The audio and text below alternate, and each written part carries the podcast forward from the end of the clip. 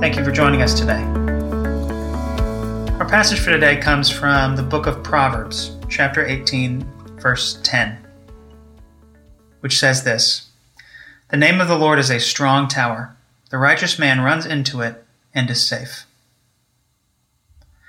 We live in a society that has become so individualistic that I think we've begun to lose the meaning of having a quote unquote good name. Your last name is just about as important as your first name, which is to say, it's going to be determined by your actions. But there was a time when it mattered a great deal what your last name was, who your father was, what kind of family you came from.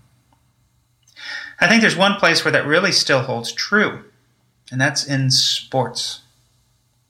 When you talk about football, the last name Manning holds great reverence. Archie, Peyton, Eli. Now we've got another Manning, Arch, who is the number one pro style quarterback prospect of the 2023 high school class. That is a way out projection of how somebody's going to be. And do we care so much because his name is Arch? No. We care because he's a Manning. And in the world of football, that means something. Well, in the culture that was during the writing of both the Old and New Testaments, a name meant something. Joshua, son of Nun, Simon Bar Jonah. That son of part mattered more than the Joshua or the Peter part. So often in Scripture, we see great importance placed on the name of God. We see, we see it here in Proverbs 18. But we also just read it in our abide reading from Acts 4:12. And there is salvation in no one else, for there is no other name under heaven given among men by which we must be saved. Referring to the name of Jesus. In the book of Psalms, we see God's name being praised. We are told to praise the name of the Lord. And in the book of Matthew, we see Jesus commanding his disciples to pray, Hallowed be thy name. So what do we mean by the name of the Lord? Why doesn't Proverbs 18:10 just say, "The Lord is a strong tower. The righteous run to him and are saved"? Wouldn't that be enough? Instead it says his name is a strong tower. Well, let's start with a definition. When the Bible speaks about the name of the Lord, it's functioning in the same way we talked about a family name operating at the beginning. The name of the Lord is God's revealed character, his attributes, his manifest perfections. Wrapped up in his name is who he is. And part of that character in both Proverbs and Acts is that he is a God who saves. He makes his enemies his children and preserves them for all eternity. So by tying his saving of the righteous in the Proverbs passage to his name, it gives more meaning both to his name and to the act of his saving. Because what else does the name of God include? His power, his perfect wisdom, his steadfast love, his faithfulness. These are the attributes that we remember when we run to his name for salvation. So, to ask a question that Pastor Andy asked in a staff meeting recently, what do you think about when you think about God? Because this is what you think about his name.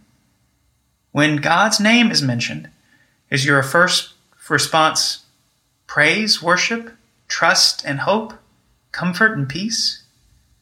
If not, I don't know if God is who you think he is.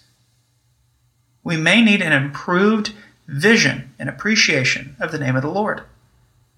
If you have a small, understandable, inconsistent being in your head when you think about God, your heart does disservice to his name.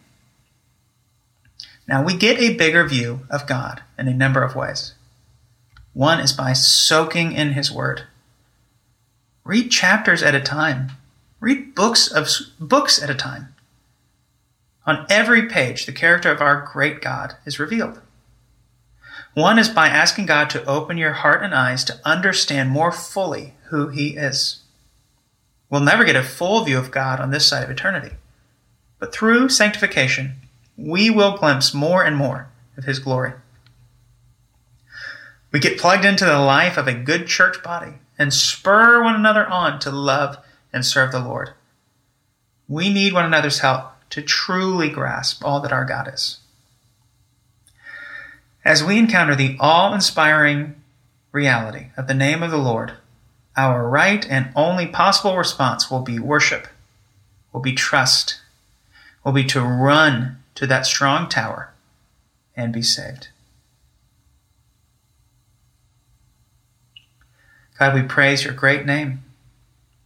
We thank you for your word, where we get to see your character. We get to see your name on display, your steadfast love, your power, your faithfulness, your mercy, your glory. You are a great God and the only one who is worthy of our trust. Salvation will not be found in our possessions or in who we know or in our own abilities or capacity. Salvation is only found in you. We praise you for it and we thank you that you have decided to save those of us who have put our faith and hope in your great name. We praise you for it in Jesus' name. Amen. Well, thank you for joining us for another edition of Let's Talk. Church family, you are loved. Have a blessed day.